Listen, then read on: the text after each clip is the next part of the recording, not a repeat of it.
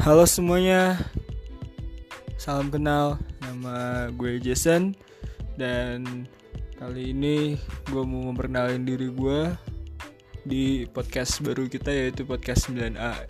Jadi gue ini adalah seorang maba yang bersekolah di salah satu universitas swasta yang terkenal di Bandung dan gue akan menceritakan kehidupan seorang maba di sini, terutama dari kehidupan seorang maba yang dulunya tinggal di Serpong.